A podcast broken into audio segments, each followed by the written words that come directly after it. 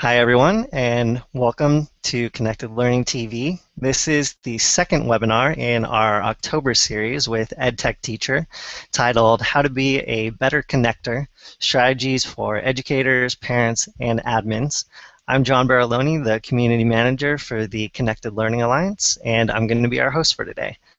Uh, throughout this month on Connected Learning TV, we're exploring how educators and parents and learning environment admins can support the principles and values of an approach to education that we call connected learning. And today we're chatting specifically about what parents need to know about encouraging their kids uh, peer-supported learning, whether it's online or offline. But before we dive into our chat, just let's go over a couple quick details as usual.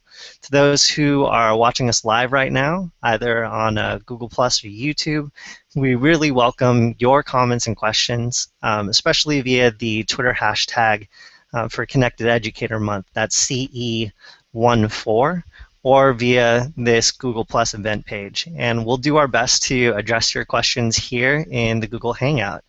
And we're also chatting throughout the month in the Connected Learning community on Google+. Um, but before we start, I'd like to give our guests here a chance to briefly introduce themselves. So I'm just going to go from uh, my left to right. And so Franklin, do you want to start us off? And you'll have to unmute yourself there. Hello. Yes, hello. I am the um, South Boston uh, Computer Clubhouse Coordinator. Um, also doing um, work around family creative learning um, with uh, uh, Rose Roque from the um, MIT um, Lifelong Kindergarten uh, group from the MIT Media Lab. And uh, um, so what brings me to the table is um, we working with families and um, connecting with youth as um, how to engage in meaningful experiences uh, around technology. Awesome, thanks. And Patrick, you want to go next? Thank you. Uh, my name is Patrick Larkin. I'm the Assistant Superintendent for Learning in Burlington Public Schools in Burlington, Massachusetts. And the reason I'm here is because I think we try to uh, overcome some of the perceptions that are out there about the use of social media tools and um, parents are scared because some of this stuff is so far from their own experience, and I think it's our job in schools to make it less scary and actually show them how these things can be used constructively. So I'm very passionate about that and happy to be a member with this group tonight. Thanks for joining us. And Sarah?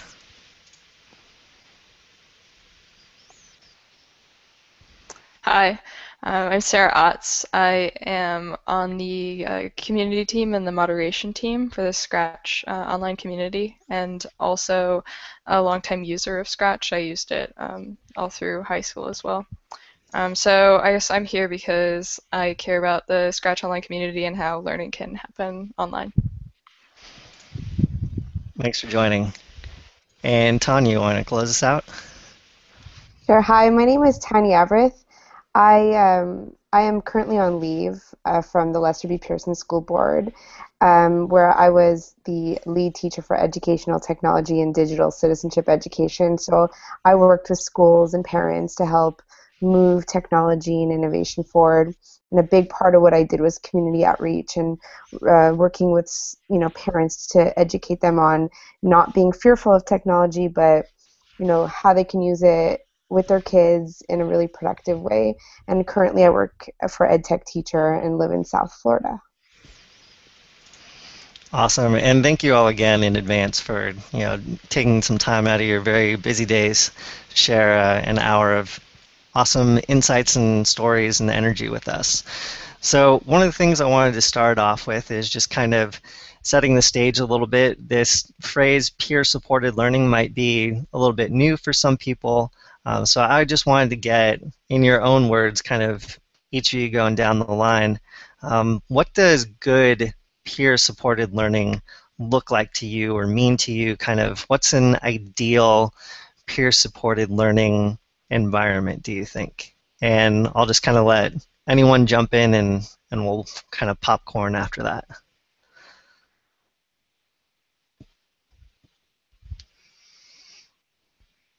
Well, I mean, I think peer-supported learning is really a, you know giving ownership to students to sort of move forward with their learning. Um, I think that's a big part of it, being able to collaborate, to work, you know, um, and find, you know, answers, not always have things, you know, be given to them and be able to discover through learning. I think that's a, a great start, and I think the thing that overwhelms me for this question is um, do we have to define what a peer is, first of all, because our definition of what peers are traditionally has been those kids sitting in the same classroom with us, and now I think we're going to get at the heart of some of that and some of the other questions down the road here. But um, a peer can be anybody that shares a passion with you that you work together or learn together with. So I just think it's really exciting to expand that definition of what a peer is and at the same time expand the possibilities of what we can do with those peers. I agree. Um, I also think that uh, peer um, to learn is also um, it's safe. Um, it's being able to explore and express uh, passions as well, and also problem solve as well from uh, from those that you feel safe around doing that with, and also there's a there's a connection with. Um, so it's not it's it's not a a task. It's it's more so um, an experience of like growth and learning at the same time. Yeah, I'd, I agree. I'd say that uh, peer-supported learning is something that's fun and that uh, everyone, I think, benefits from in the relationship of someone, you know, helping someone else and the person being helped.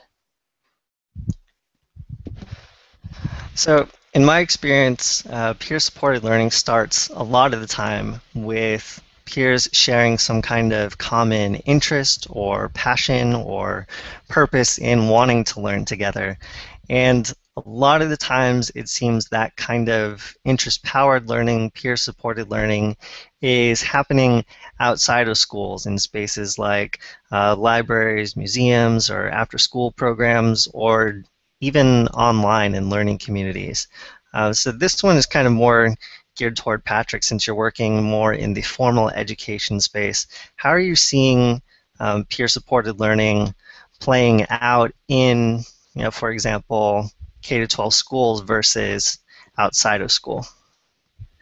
Yeah, that, that's a great question. I think um, the, the key, it, it comes a lot to, I think, the leadership of uh, a school district and the school board and what the expectations are because I think you can never get close to some of the things we're going to be talking about in regards to peer leadership if you're overly focused on standardized test scores and how are my kids doing on you know that that big high stakes exam. So um, I think again we got, we have to be clear what our priorities are. You know um, we're we're big with inquiry based learning and um, kids solving big problems, and I think some of that stuff lends itself naturally to peer learning, like learning with your peers, learning with others, and um, again, so I, I, think it really comes down to what the district's philosophy is, and it's it's a tough time to to really push some of this stuff depending on where you're working and and what the priorities of the school or the school district are. Fair enough. And Franklin, Tanya, anything to add in terms of that kind of dichotomy between in school and out of school peer supported learning? Well, I think there's definitely a huge disconnect in terms of uh, what often happens in school and what happens out of school in terms of peer, you know, support with their, you know, I, I think that there's a lot of it happening you know, outside of school, but not necessarily always directed within the classroom. So I definitely think that there's probably a huge disconnect, in, not everywhere, but in a lot of schools in terms of being sort of connected um, and and and being able to provide support within you know um, or give opportunities for students to have you know the opportunity to to provide support to each other yeah, um, I I would uh, agree with that. Um, I from just working with uh, certain members and, and students. Um, some some of the stories that they bring back to me is that when they are in school, um, they're they're learning, but at the same time, when they're in a computer clubhouse or they're in uh, an, an after school program and they're and they're doing engaging, fun, um, and exciting things. It's it's different. They say it's it's it's not like school. We're learning, but it's not like school. And when and when I um, hear that, one thing I, I do think about is well, what's the environment? What's what, what's the atmosphere? What's what's what's going on that's creating um, you know this this positive ex- experience or the, or this positive feeling. So I, I would agree. And Sarah, in your experience with the Scratch online community and a little bit of background for those who might be hearing about Scratch for the first time, um, it's uh, basically a, a, way for kids, especially to learn code. Um, you're essentially putting coding blocks together, making sprites move. It's really fun, really easy. Um, but there's a huge uh, community surrounding this particular tool program too. So, Sarah, how are you seeing peer-supported learning playing out in this online community space where, you know, normally you might think of I'm just interacting one-on-one with this program, but there happens to be a, a community around. How does that work? Oh, I, I see it all over the place. Um, I saw it when I first started using Scratch as a young teenager myself, and that's sort of what kept me scratching. Um, because uh, the Scratch Online community allows you to share your projects with, you know, everyone on the website, and then the other people on the website can comment on your projects and give you feedback, give you advice, help you out, etc. Um, so when I first started using Scratch, um, I, I, was really interested in making uh, projects that were related to math, and I met some other users, some of whom were amount, around my age and some um, were older, uh, who were able to help me out and give me ideas, and then I was able to help them, and it was a really good relationship. Um, but more recently, I've seen just I guess lots of examples. But uh, recently, we started a sort of, I guess, a, a team, an, an, initiative on Scratch um, that allowed kids to designate designate themselves as helpers. Um, so they were Scratchers who were particularly interested in helping out other Scratchers, and we see this happening all the time, just organically on the website. But we decided to sort of formalize it like this It got a lot of excitement from everyone and a lot of uh, feedback and help given. It was really great. That's awesome. So we've kind of covered a little bit of you know what peer-supported learning could look like in a few different ways, a few different environments. Um, so I'd like to dig a little bit more now into kind of speaking to parents and adults and mentors who might be watching this either live or later. Kind of what what are some of the common either challenges or fears specifically that parents might have about letting their kids go into these peer-supported learning environments, whether it's you know hanging out in a, a library after-school program with you know other adults and kids that they don't personally know, or you know trying to learn with other people and play with other people online. What are some of those common fears, and you know why does peer-supported learning seem so scary at times?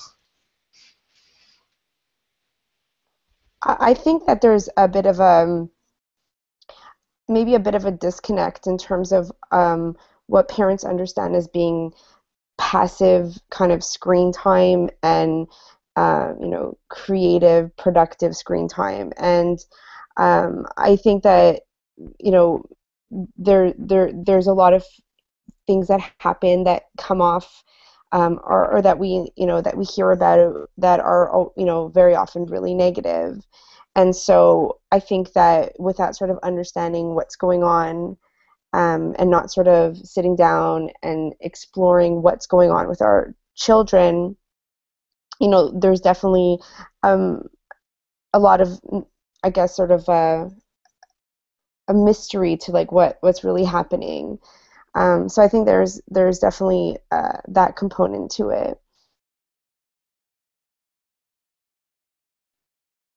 I think a lot of it's again going back to this being something new.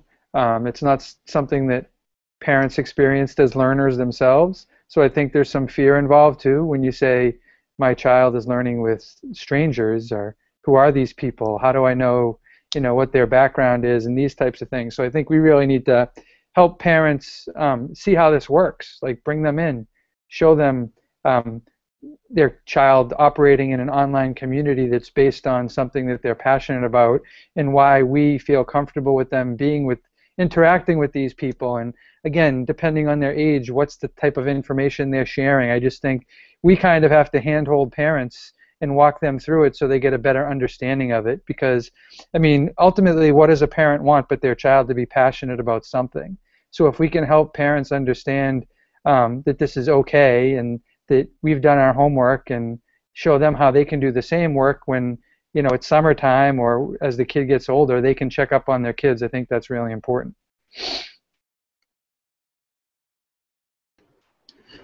yeah i would have to agree with you uh, patrick i also uh, think that um, taking um, an action in curiosity so uh, what i mean by that is for a parent if um, there's this fear, for let's give an example there's a fear around uh, facebook for instance um, like the or uh, at our clubhouse like there's there was a fear around like YouTube, but there's many useful ways in which some of these technologies can be used uh, for learning. Um, so like taking like with that curiosity, if the where the where that fear lies, if action is is there, I think that I'm just diving in with uh, the child. Sometimes uh, they may feel it's it's it's it's uncool, mom, dad, this is not cool, but uh, but you know, still, I think that still a teenager or a, a younger person inwardly is is thinking like, wow, if, if my mom or dad is, is, is interested in this, there's like there's an implicit recognition, you know, you know, of of that young person. So.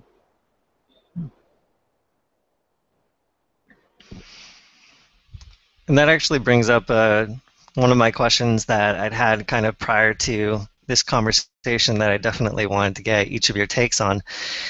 What would be kind of that healthy or good balance between a parent being you know, maybe a little too involved in how their child's learning, um, both you know, in school, out of school with peers, um, and then being maybe too hands-offish or maybe a little bit too naive about what their kid's doing. I mean, is there a good balance, or does it all depend on you know the parent-kid relationship and a lot of other factors? Um, I, when I work with parents and I discuss about you know issues surrounding working online, I think it's really important uh, to sort of have a few kind of golden rules that are sort of made really clear uh, between you know children and their parents, and that is that the internet and the web by the very nature of what it is, is not a private place. Um, and it's not that there's not great things that happen, and it's not that you know we're trying to be fearful of what happens. But I think as a parent, it's really sort of under, you know, it's really important to understand that you know what our children are doing online is important, and it's important that we understand what they're doing online not to say that they shouldn't do things. This is where they socialize and they make, you know, an understanding of their identity and, and how they're creating and, and, and how they're figuring out who they are. And that's fine. But it's really important that as parents we understand that that's not their private place. It's not the diary under their bed. It's the diary under everyone's bed. And so like if they're going to be learning on on the web, you know, it's really important that we understand what they're doing and that we're active. And I don't think that I don't think we have to be overbearing, but I do think that we have to guide them and teach them how to use the technology appropriately and guide their process through that. So I think that it's really important to understand that we're not being overbearing, but we we have to know what's you know we should know what's going on as parents.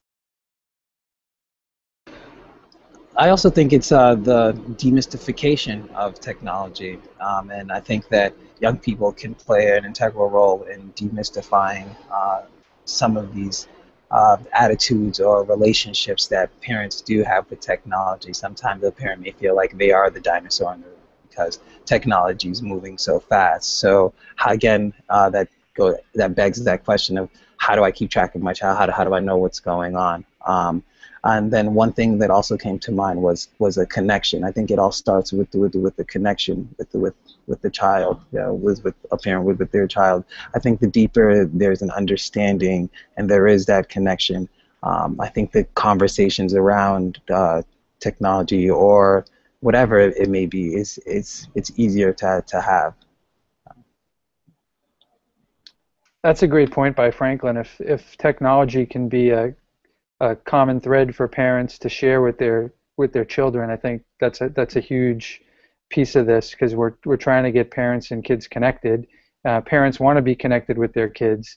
Um, honestly, to go back to your, to the original question, I, I don't think there's enough knowledge from most parents that I know to even keep tabs on what their kids are up to online, uh, especially middle and high school level. Um, so anything again we can do to to help bridge that gap, I think is good for both sides. And the the way we try to phrase it from our standpoint in the school system is not to make it this scary thing, like not to give parents horror stories about things that could happen to their kids. We try to educate them and and show them how they can use these resources constructively as well as their kids. But I, I really like that that idea of bringing parents and kids together to use the technology. That's awesome. Yeah, I've seen on the Scratch website some great things happening when uh, parents and kids connect over Scratch. Just even just a little bit, like a kid might make a project and say, like, "Oh, my mom, my mom gave me this idea to make this project," or "I made this project my dad's birthday," or something like that. Or, you know, I've heard of parents introducing their kids to Scratch or whatever. So I, I definitely think that I've seen some really successful things happen when parents get a little bit involved. Yeah, it's, it's also nice when the child can be the teacher of the adults, and that's another, if we can bring them together, it's a neat thing to see happen. And that actually brings up um, talking about kids can sometimes be the teachers, or you know, adults can sometimes be co-learner, co-learners with kids. Um, that brings me up this idea of you know, what does a good, you know, quote unquote, good mentor look like in a peer supported learning community? And keeping in mind that it doesn't necessarily have to be you know, tied to age at all, it doesn't have to mean mentor equals adult, but what are some of the characteristics of what we consider to be good mentorship?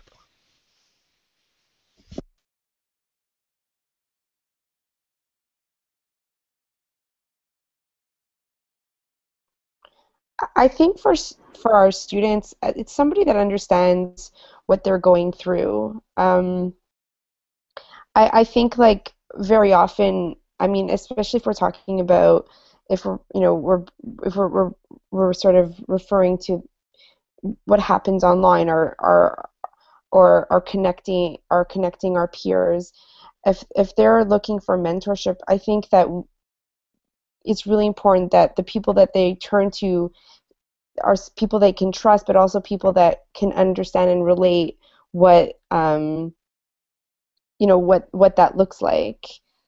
Um, so I think that, that that being relatable is really important.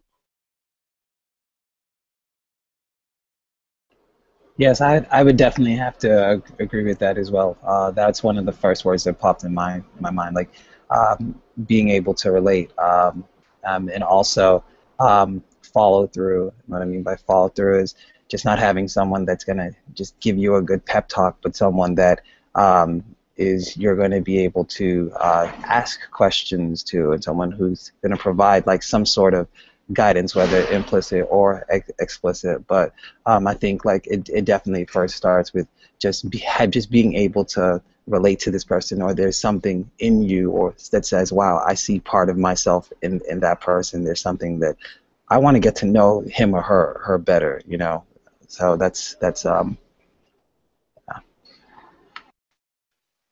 I'd say in an online space, it's someone who's um, welcoming and a little bit outgoing, so they're they're willing to go to the New Year's and help them out. Um, and I, I'd say it's someone who doesn't have all the answers, but is willing to help, is willing to help figure them out and is enthusiastic in it.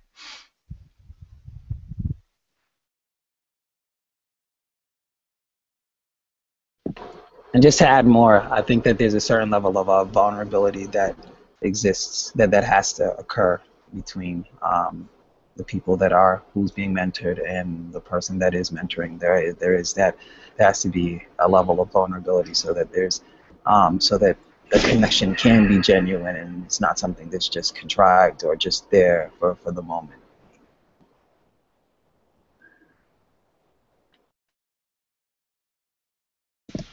Patrick, anything to add there in terms of, you know, maybe teacher as kind of the mentor model and helping kids figure out, you know, what they're interested in or connect them to other peers? What are maybe some good mindsets or skill sets to have?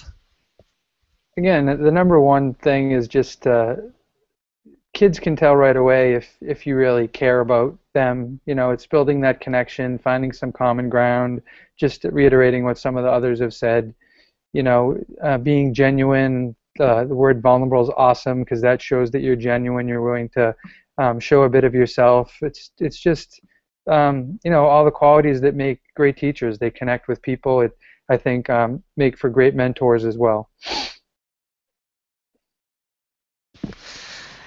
And again, kind of playing off this, um, you know, formal education system versus informal learning environment um, dichotomy a little bit. Um, we know that in a lot of K-12 schools, you're kind of naturally separated by age group, but um, again, kind of thinking with Scratch in mind as one of these you know online communities where people can come together just around an interest. There's no real obvious age segregation happening. It's kind of everyone's thrown in it together, and sometimes you can have you know a, a 10-year-old expert teaching a you know new 16-year-old user or something like that. Um, so I wanted to get your guys' take on why you think it is that in informal or online learning environments, um, age segregation isn't a big deal. I mean, what's kind of the currency within these peer-supported learning networks?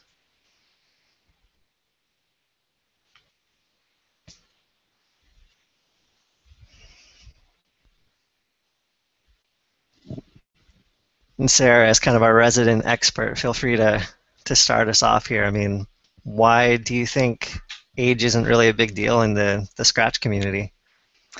Um, well, I think part of it is uh, the technical reason that we don't show age and we don't encourage users to share it. Um, so I, I think that age in general isn't a, a big deal in the Scratch community, although I mean it certainly comes up. Um, I think that uh, that that results in these sort of, um, I guess, mentorship relationships that aren't necessarily like age-wise peers. Um, it also results in uh, kids kids learning things before they're supposed to. Um, and I mean that in a good way. Um, like I've made you know math tutorial projects about trigonometry, and I've had kids commenting, you know, I'm only in the fourth grade, but now I know about trig. I'm to tell my teacher. Um, so I think that's just exciting because everyone's, I think everyone's just excited to learn, and it, age doesn't matter so much. It doesn't matter if a 10 year old is teaching you, and it doesn't matter if you're only 10 and you're not supposed to know about trig. I, I think when someone is engaged and interested, and I think especially when our children are interested in what they're learning about, um, you know, they'll learn. It's like you learn. I think we all learn when we're in the right frame of mind to receive information. And if if you're in the right frame of mind, and um, if your experiences line align and you are engaged, then age is just you know in that case really just a number. And that's the. I mean, I, I think that's just the beauty about the online space and how we're able now to learn in ways that were unimaginable, you know, 15, 20 years ago. So um, yeah, so I think that you know the engagement is huge. That you know, the motivation is there to learn on your own. I think knowledge is the currency when it comes to online, you know, learning communities. Is like age doesn't matter. It's it's what you know, what you bring to the table. And then I think if you're involved in a community that you're passionate about and that is added value to your life, you want to work hard to add value back to that community. So I think it's just kind of that it works in a full circle that way. And again, age has nothing to do with it. It's about passion. Yeah, I think it's also uh, expression. Um, expression plays um, a huge uh, part into it. Uh, being able to I express yourself uh, with technology or just having like that attitude of like playfulness. But when I say playfulness, not like playfulness in the sense that like I'm going to like we're playing that may be fine, but also playfulness in the sense that like oh I'm gonna I'm gonna tinker with this. Let's let let's see how how I can you know like learn this and be engaged. I remember um, when I first started, when I wanted to learn um, how to build websites, I thought it was really cool. I thought the art was cool and things like that behind it. So again, that that like how how can I ex- express myself? You know, so I, I think that that's that plays a, a role in it as well. And out of curiosity, does especially in online spaces, does that you know anonymity kind of play a factor as well? If you're not connecting with people you know face to face where it's easy to figure out oh you're a little kid or oh you're an adult or you know maybe you're in another country. When it's anonymous does you know that make it a lot easier for people to just connect based on you know common interest common knowledge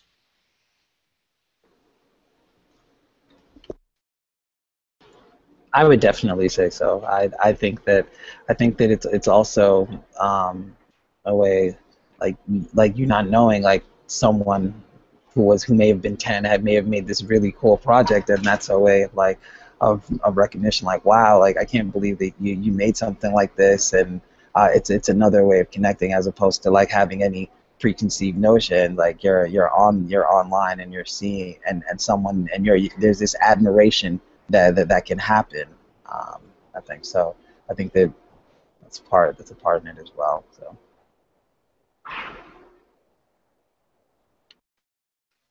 Yeah, definitely. Say it has something to do with it. Um, I think because you don't realize initially like who you're talking to. All you know about a person is uh, I guess, what they're passionate about, which I think is a really great first thing to know about a person. Um, so you might get to know some people on the Scratch website, um, and then only later through conversation realize, you know, that your best friends on the Scratch website are, you know, a, a teacher in India and a 12-year-old in Florida, you know, and it, it, that's exciting, and I think it all has to do with it being anonymous.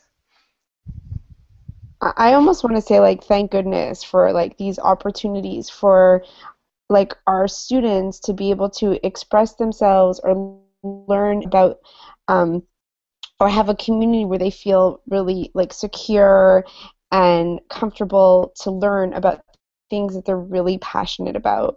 Um, like I can't I mean I, I can just imagine like for some of these kids maybe like this is something that they uh, you know that they that that they go to school and they they love to learn more about but they're not in a position to continue that. And so um, i think that that element for them is really like i'm i'm grateful that they'll have that opportunity to learn in that way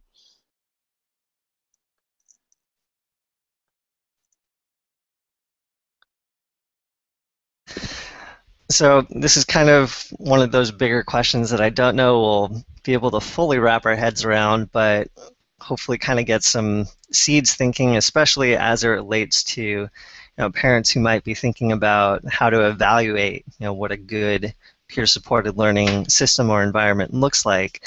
What does, you know, again, quote unquote, success look like in these kind of environments? Should you know a learner go in and figure out already like what their own goals are for whatever you know, system or community they're a part of? Should there be maybe like publicly viewable goals everyone's working towards, or should it be maybe a little bit more organic and maybe kind of figure out how to apply things as you learn them?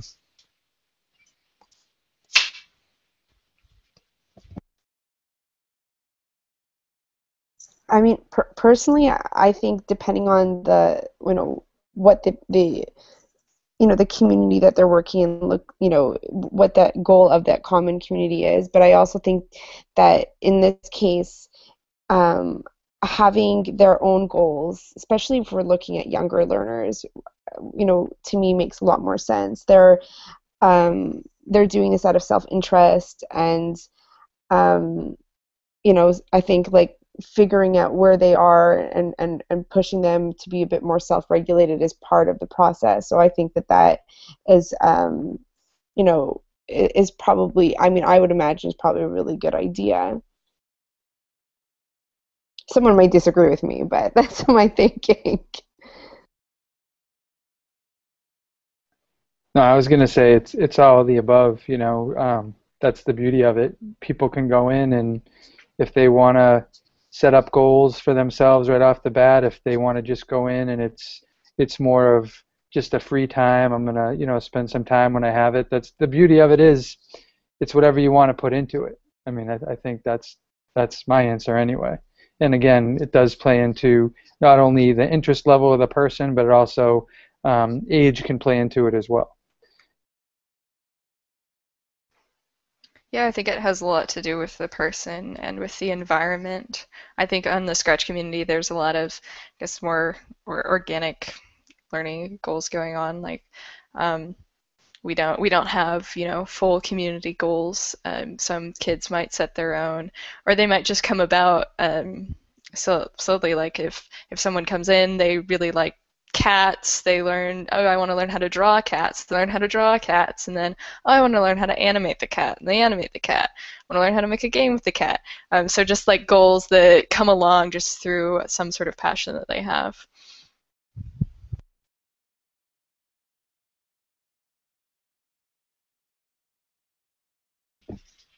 And Franklin, for your computer clubhouse kids, um, what does you know good learning look like? What does successful learning look like? Do you guys have goals that you're setting for them or milestones, or is it just kind of all organic?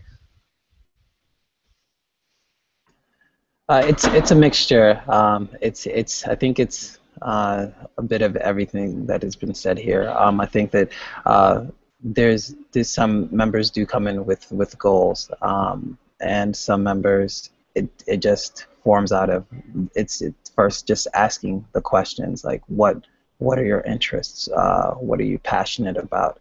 And um, from there I think that uh, their their drive to want to achieve goals in um, what they want to do um, happens so uh, we have family creative learning um, so with that some members may want to see how they can connect the physical and the virtual world together. How how do I make that happen, and how can I do that with this with this weird thing called the makey makey, and you know how can I have a spoon and still make a piano and what I can use bananas and make sounds. Whoa, this this is this is driving me crazy. This is whoa, this is crazy. So um, it's uh, it's really based off of um, yeah, just just their interests and and their passions. So when a member first comes in, uh, my my first question is what like like what is it that drives you crazy? Like what is it? What are you what are you interested in? What's and um, from there, that's how um, able to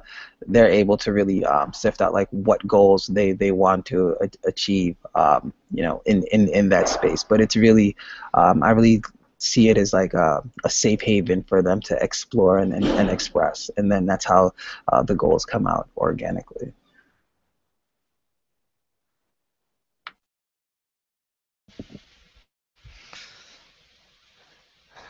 So I know that kind of within this learning process, um, reflection seems like it's a pretty core part. I mean, kind of have to look at you know, how far you've come and, and what you've learned.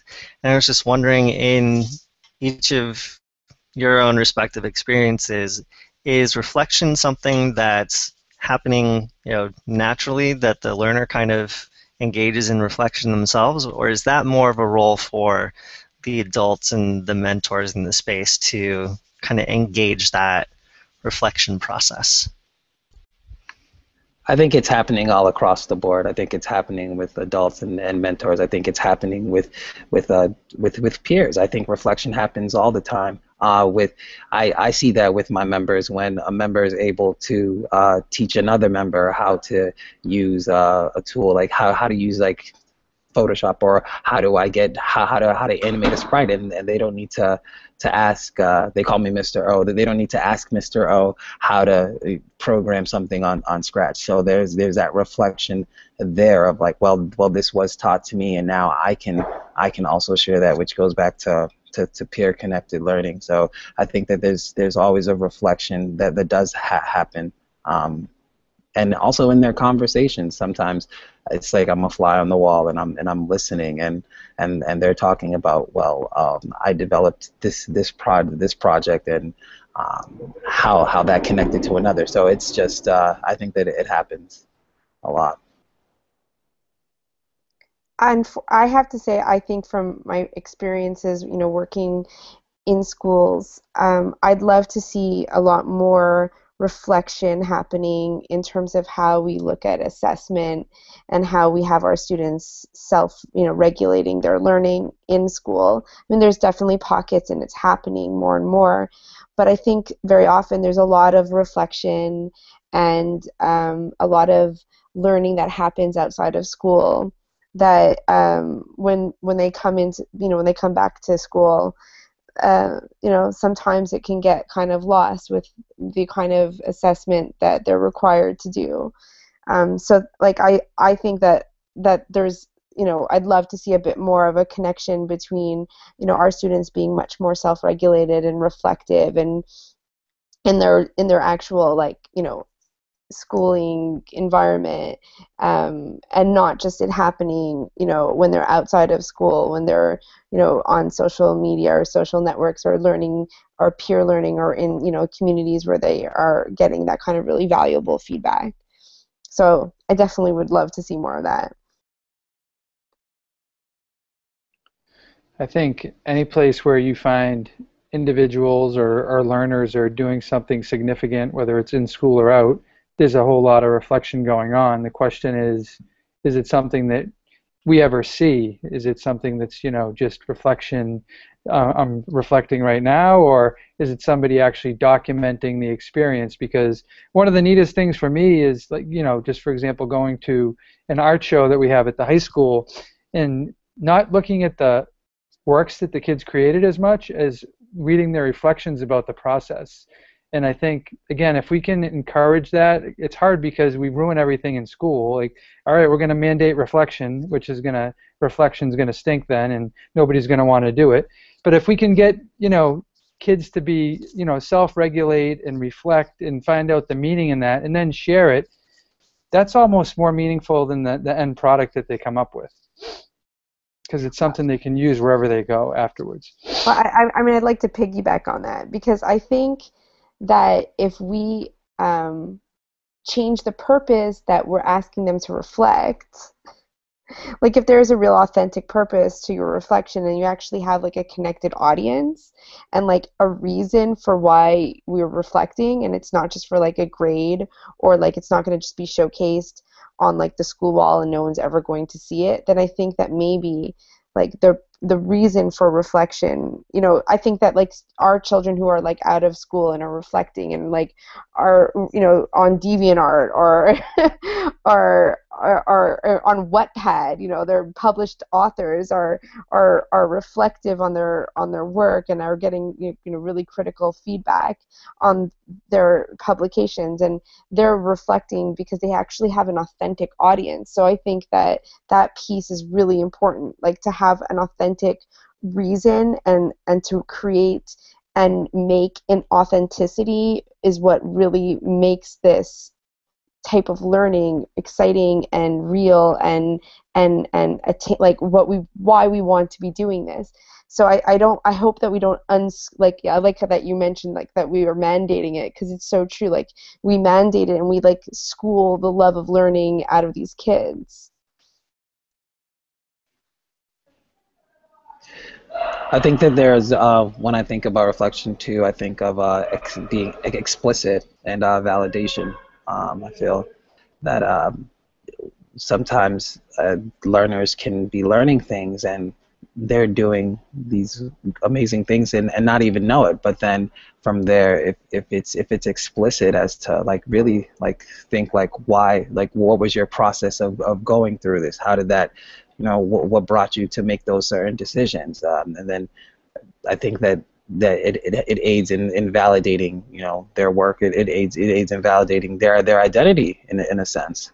Um, so I think that yeah so being explicit and definitely um, it, it helps. Yeah just to go off of all of that I'd say there is a lot of reflection going on on Scratch, and I think because there is an audience um, that the kids care about and they care about what they made. Um, and every Scratch project, when you share it, there's a side panel that uh, allows you to type in the instructions for what you made, as well as something called the notes and credits. So it asks, how did you make this project? Did you use idea scripts or artwork from other people? Um, so that's just a space that a lot of Scratchers use to uh, you know, talk about how where they got the idea for making their projects, what they learned while making their projects. You know, I've seen um, a lot, you know, some scratchers saying things like, "Oh, this is the first time I've ever used the uh, vector editor. That's one of the paint editors we have." Or, "This is the first time I've ever used this cloning function," or whatever. Or um, also sometimes they'll reflect on things they haven't learned yet. So I'm still figuring out how to do this. So I think there is a lot of reflection going on in Scratch, and I think it is because of the audience and because it's explicitly um, a field that they can fill in. That's a great point, Sarah, and that actually brings up uh, segues really nicely into another question that we had kind of before we started this conversation. You know, we know that personal reflection is especially important during the learning process, but in these particular you know, environments or communities that are really based on collaborating with peers, um, peer feedback and peer review can be really helpful as well. So again, just kind of thinking in mind if you're you know, talking to adults or parents and they're trying to figure out, you know, what is peer-supported learning, what makes peer-supported learning good for their kids. Um, in again your respective experiences, what is a good feedback system within a, a peer-supported learning environment? I mean, obviously we don't want it to be 100% positive, 100% negative. So how do you ensure that uh, peer feedback is you know, good and effective? I think it's really, really important as part of teaching our students how to be literate in 2014 that we're teaching them how to provide critical feedback and criticism in all forums, but especially on in online forums and I think that that's something that um, has to be taught. I don't think it's inherent, um, you know, and I think it's really important to sort of distinguish the difference between being hurtful and being critical or being constructive. And so um, I think as a parent, um, and especially as an educator, that's part of you know how we have you know one of you know sort of the literacies that we need to address um, with our children in terms of how they are being, you know, constructive, you know, in how they provide feedback, which is also part of the reflective process, right? And it sort of ties nicely within the within the two. Yeah, there's been a lot of you know stuff written about false praise and how it's it's useless, and so just again, I mean, we work with teachers on the same thing just to say it's great or, or, that's that's awesome. You know it's it's meaningless to the to the person on the other end. So and again i think it comes down to when people get involved with some of the work whether it's you know the scratch community or something else um, similar you want constructive feedback because it makes you better ultimately and that's that's what you're there for to get better to learn more um, so again, I, I, think Tanya's right on with that's got to be a basic skill that we teach all of our kids, and it's not being mean when you say something that might be uh, a little bit negative. It's actually that's the person you want to spend more time with because they're going to make you better because they're they're willing to give you constructive feedback. Yeah, I definitely agree with Tony and, and Patrick. Uh, I think that um, also uh, just honesty uh, on honesty and um, being able to then um, throw it back on the learner.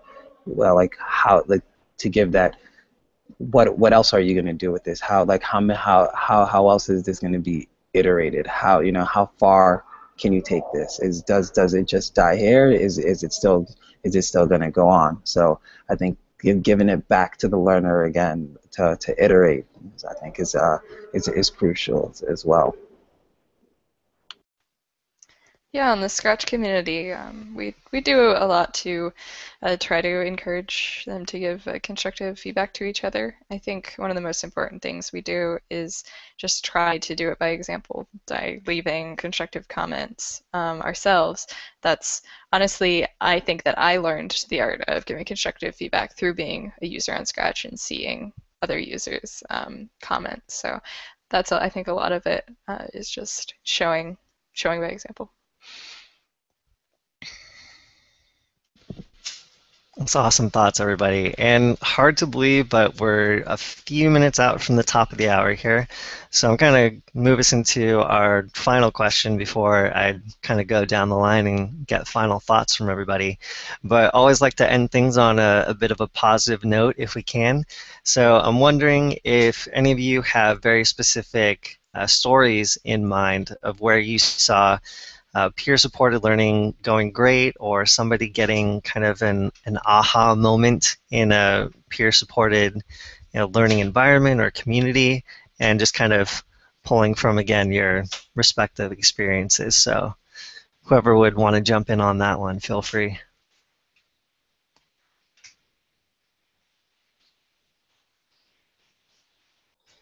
I mean, just from working with students over the last few years, um, and just sort of seeing the informal learning that happens when you're not s- structured um, it gives them you know they're, when they're able to sort of have an opportunity to learn online um, and ask questions that you might not have ever imagined that would come up in the class or um, you know the way that they're able, like like I've seen students that would never say three words you know um, learn and like you know express themselves or you know share you know their thinking in an online forum that you know like that you know completely blew my mind.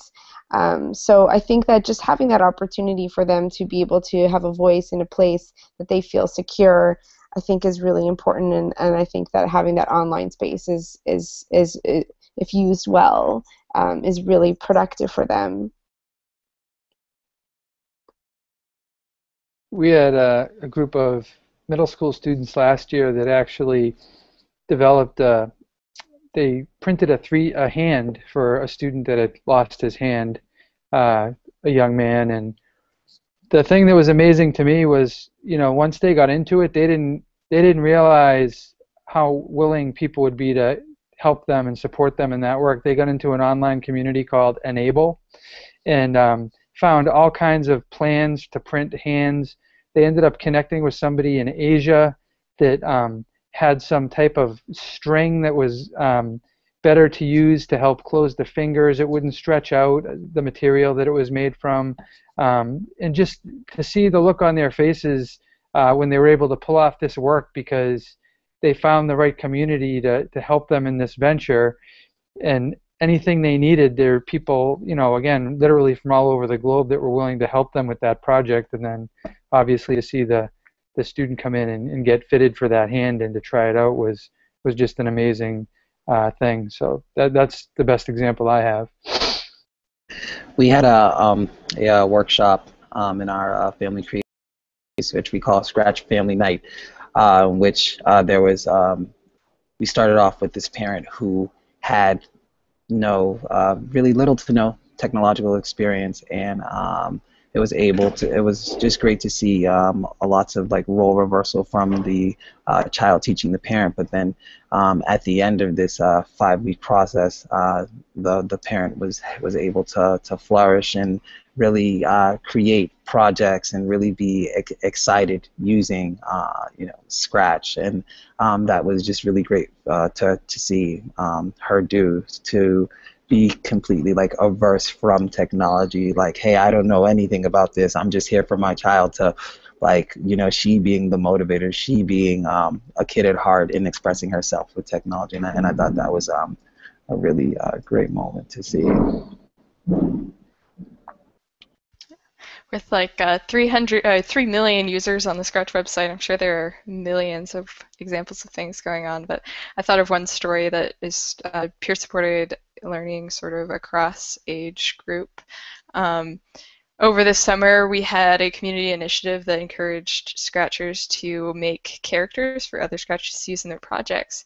Uh, so I saw one uh, great story of a young girl made a set of, of sprites, a set of, a set of characters uh, with a, a, made up, some made up animal, and she explained what it was. Um, she got some nice feedback from some constructive criticism from some other users on the website. She made some changes, added uh, some different uh, costumes, some different looks to these characters. Um, and then a, a, a teenage boy uh, came along and asked if he could use her sprites in a project he was making and asked permission to change certain things and then uh, developed this uh, pretty sophisticated project using her characters. So this was uh, sort of just um, I, multiple examples of peer-supported learning through constructive criticism and through collaboration. Those are great stories, everybody. Really appreciate you sharing those with us. Uh, so we'll kind of, again, go down the same line that we started out in the beginning and going to kind of put you guys on the spot here. Final thoughts. What would be your you know, extremely quick, short elevator pitch to a parent about why they should get their kid a little bit more involved in a peer-supported learning community or environment, even if it's you know the same environment or community that you're a part of. So, Franklin, you want to start us off? Yeah, definitely. Um, I would just my uh, pitch to a parent would be uh, to not focus on fear. I think to just focus on more so exploration, focus on more so um, uh, expression, and also um, the the passion and and, and the interest uh, that, that lies there within your child and, and how technology can uh, be used to uh, just, just further that. Um, but that would that would be my my piece of it, my two cents, so to speak. That's great. Thanks, and Patrick. I think all the stuff I'm reading is telling me that the kids nowadays are going to have multiple jobs they're going to go through in their careers. You're not, we're not in a world where you're going to prepare to work one job your whole life. So, people that learn how to connect with others and, and learn new things are the ones that are going to be relevant, going to be able to transform themselves when it's time to change careers. And people that are one-dimensional, I think, are going to be in for a hard time. And again, that's I hopefully won't say it as scary as that, but just to encourage um, you know, parents like it, it's this is a, a 21st century skill that you must have. You need to know where to go to learn what you need to learn when you need to learn it. And there's all kinds of groups out there. If you know how to find them, if they can do it with Scratch, they can do it with uh, you know one thing. Um, they can replicate that later on when they need to. So it's critical. Well said. Thanks, Sarah. I'd say um, that speaking personally, uh, peer-supported learning changed my life um, through getting involved in the Scratch Online community and meeting these peers and getting help uh, from my peers and making friends. Uh, you know, I found a passion for computer science, and I'm majoring in it. But I also learned so many other things that I wouldn't have learned elsewhere. I learned about, you know, how to, how to use um, I don't know, image editing tools or how to advertise my projects, how to communicate with people online, all of these things. And I found a passion for this community that, uh, you know, now that I am uh, moderating and helping out with it more, I'm still um, involved in. So uh, I'd say that peer supporting learning is great because it's really fun and it can lead to awesome, awesome things, awesome passions. That's great, Sarah. Going down the rabbit hole is not a bad thing. And Tanya, you want to round us out? Absolutely. I would say in 2014, our kids are online anyways. They are doing things online, and I would much rather teach them and have them harnessing the power of the web in a positive way where they're learning how to have information come to them, how to seek out information, how to connect and network themselves, and how to have an authentic audience. So the real question is why wouldn't they be? I, why do I even need to convince you? This is what's happening now, and you better embrace it or you're going to be left behind. Fair enough. Well, that brings us to the end of this particular conversation, and it's been really enlightening and fascinated. So fascinating. So thank you, everyone. Um, we're going to have a full video recording of this up immediately on www.connectedlearning.tv, and a lot of other curated content on the way that you guys can share with your networks and communities. And this wraps up our second webinar of this month-long series, but that doesn't mean our conversations just have to end or pause here. Um, we encourage everyone to get involved in the ongoing conversations on Twitter, uh, especially this month with Connected Educator Month using the hashtag CE14. And hopefully you'll also uh, go and make some new friends in the Connected Learning Google Plus community. And if you'd like to know more about the upcoming webinars in this series with EdTech Teacher, uh, please visit either www.edtechteacher.org or www.connectedlearning.tv and sign up for the email newsletters there. And we'll hope that you'll all join us again next Tuesday, October 21st, at this same start time of 5 p.m. Pacific, that's 8 p.m. Eastern. And we're going to chat about what school admins can do to support uh, digital media heavy production centered learning in their own schools. So thanks again everyone, really appreciate it.